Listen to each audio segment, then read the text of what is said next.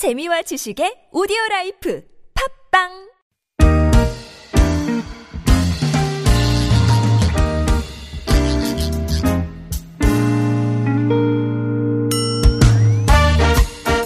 서울 속으로 2부 시작해 보겠습니다. 화요일은 건강 상담으로 함께 하시는 날입니다.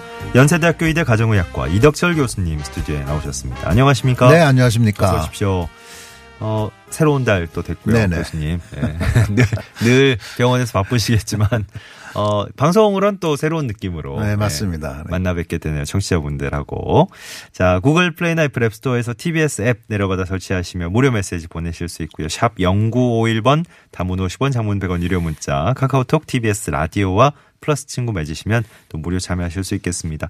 사연 주실 때는 연령, 성별 정도 기본으로 알려주시면 좋겠고요. 어떤 증상 겪고 계신지 자세히 적어 주실수록 좀 더 정확한 정보가 갈 수 있을 겁니다. 아, 참, 앞서 1부 때 나오셨던 선거수 박사님도 그러시고, 그, 이덕철 교수님도 저희 추석 연휴 특집 방송할 때, 네네. 예, 목소리가 나오셨군요.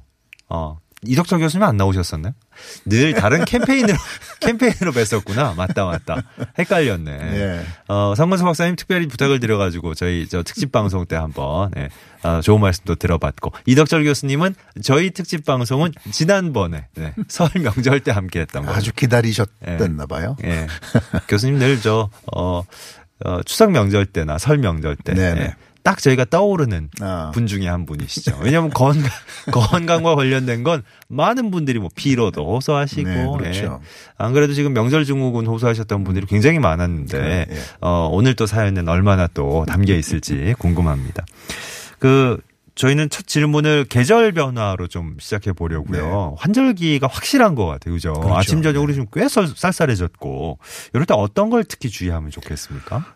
요즘 아침에는 제법 쌀쌀해져서 이렇게 조금 이렇게 춥다는 느낌까지 들잖아요. 맞습니다. 이럴 때는 우리 그 신체가 여기에 적응을 해야 되는데요. 예. 적응이 잘 따라가지 못할 때는 이게 면역력이 떨어지면서 가장 중요한 게 이제 감염성 질환이겠죠. 네. 어, 이렇게 어, 기관지염이라든지 감기라든지 특히 좀 조심하셔야 되겠고 예, 예. 너무 무리하시지 않게 네. 이렇게 스케줄을 조정하시는 게 좋겠습니다. 예. 그리고 특히 또 이렇게 가을이 되면은 이제 스산한 느낌이 들어서 좀 우울감이 들어올 어. 수가 있는데요. 이것이 그냥 계절 의 변화 때문에 그런 게 아니고 사실은 일조량이 줄어들기 때문에 아. 우리 망막에서 그 햇빛을 갖다 감지합니다. 네. 어, 이런 부분 그래서 비타민 D도 잘 만들어지지 않고요. 예. 이런 부분들이 문제가 되기 때문에요. 가급적이면 시간 날 때마다 이렇게 화창한 날에 음.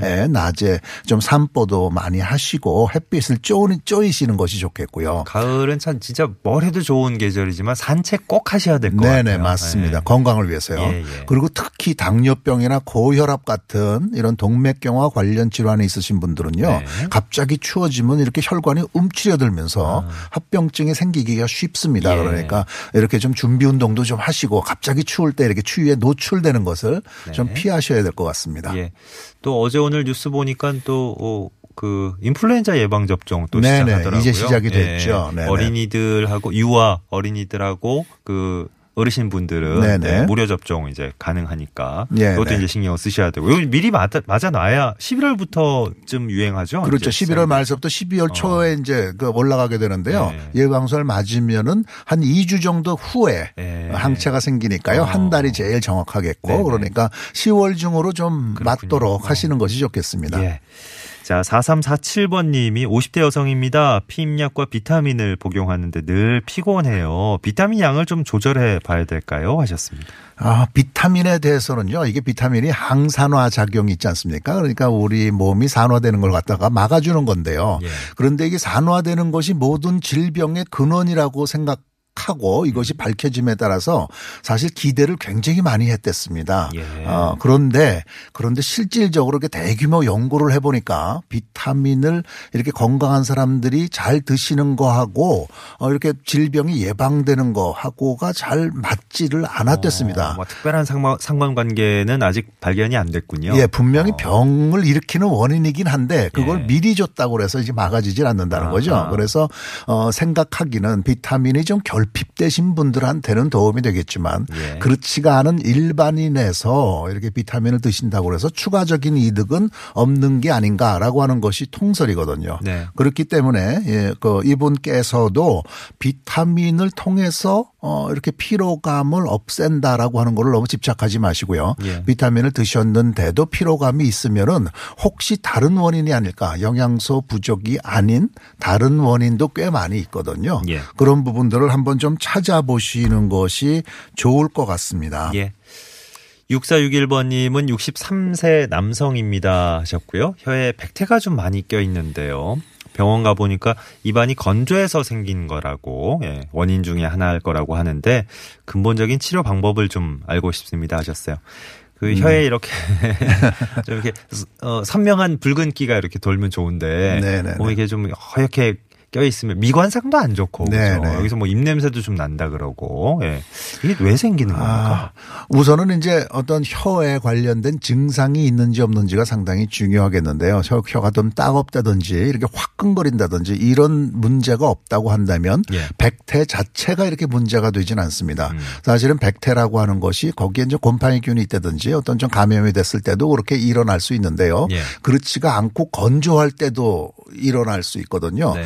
건조해지는 굉장히 중요한 요인은 나이가 드셔가시면서 침샘이 이렇게 자꾸 위축되면서 침이 잘 분비되지가 않는 것입니다. 입안에 침이 좀 많이 마를 때 그렇죠. 생기기 쉽다. 예. 그래서 구강 건조증이라고 그러거든요. 예. 이걸 갖 이- 이것이 나이가 드셔가면서 자꾸 더 많아지게 되는데 네. 이 구강 건조증을 이렇게 치료를 한다는 것이 사실은 쉬운 문제는 아니기 때문에요. 침샘이 이렇게 노화 과정을 가고 있는 걸 갖다가 돌이킨다는 그런 얘기라서 평상시에 좀 이렇게 물을 좀 충분히 많이 잘 드시는 것이 좋겠고 예. 그리고 침샘을 좀 자극할 수 있는 어떤 신, 신 음식 같은 것도 도움이 되기는 합니다. 네. 그런데 이런 불편함이 갑작스럽게 찾아왔을 때는 침샘을 망가뜨리는 어떤 그런 병도 있기 때문에요. 이렇게 갑자기 심하게 구강 건조증이 있으면서 눈물도 나지 않고 눈이 좀 뻑뻑하고 이럴 때는 예. 좀 자가 면역 질환이 있는지 없는지도 한번 좀 봐야 됩니다. 예. 그래서 이 부분을 어떤 병이냐에 따라서 이제 누가 담당할지는 좀 달라지는 거기 때문에요. 예. 이것도 일선에서 굉장히 많이 있는 질병이기 어. 때문에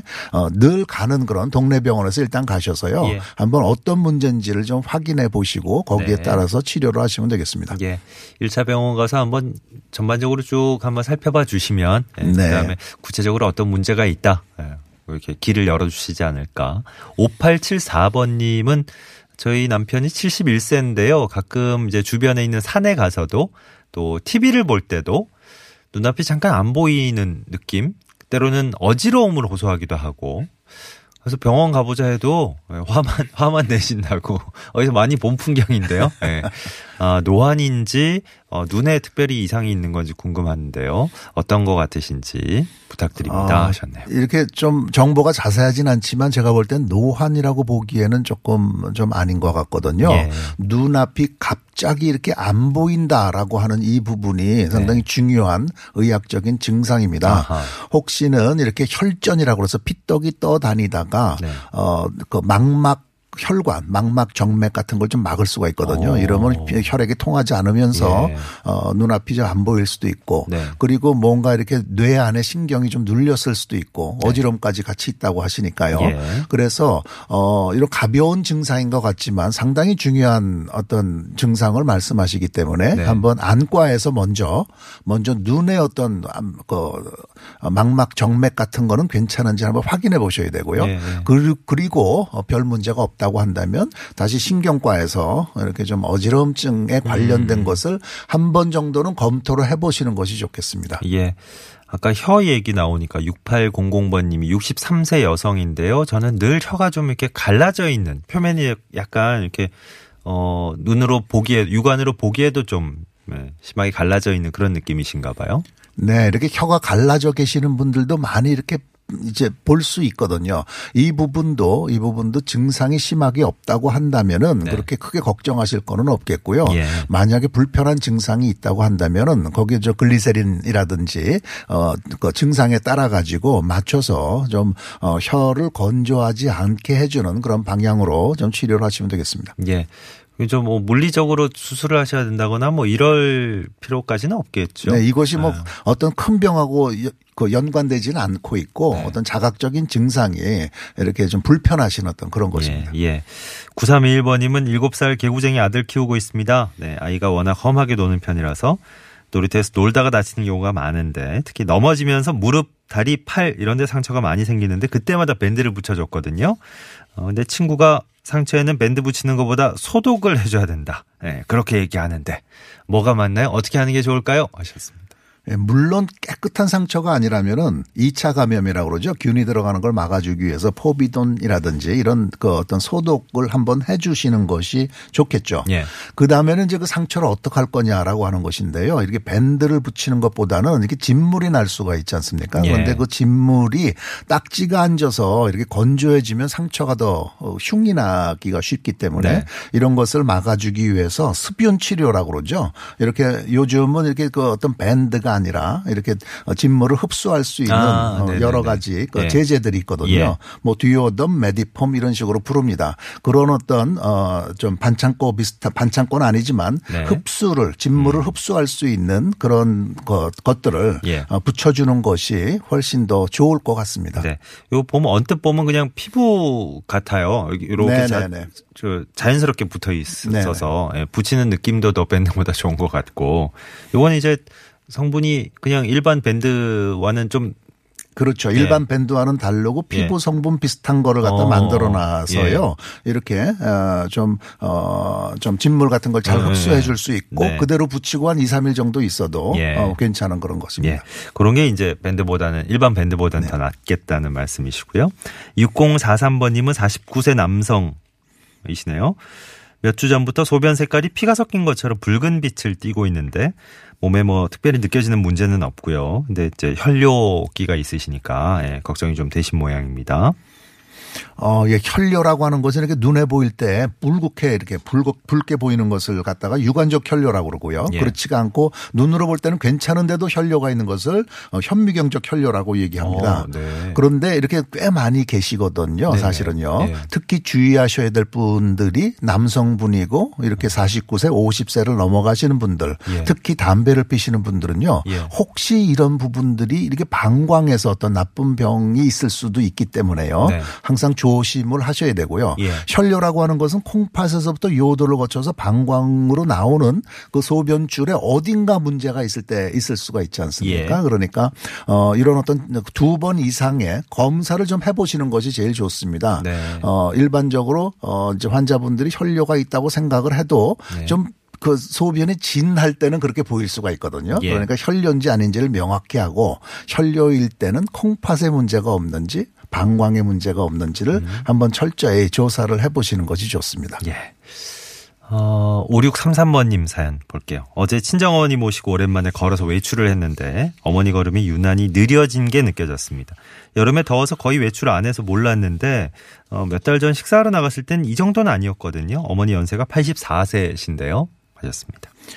어, 이렇게 해서 갑자기 신체 기능이 떨어질 때 어르신들은 그것이 하나의 질병의 어떤 사인일 수가 있기 때문에요. 어, 상당히 주의 깊게 이렇게 보셔야 됩니다.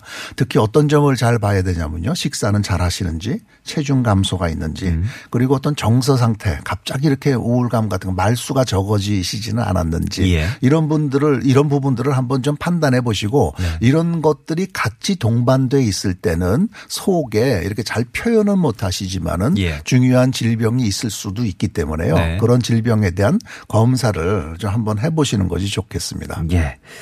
자, 연세대 의대 가정의학과 이덕철 교수님과 함께한 건강 상담 시간 오늘 여기서 마무리하겠습니다. 오늘 감사했습니다. 네, 고맙습니다. 감사합니다.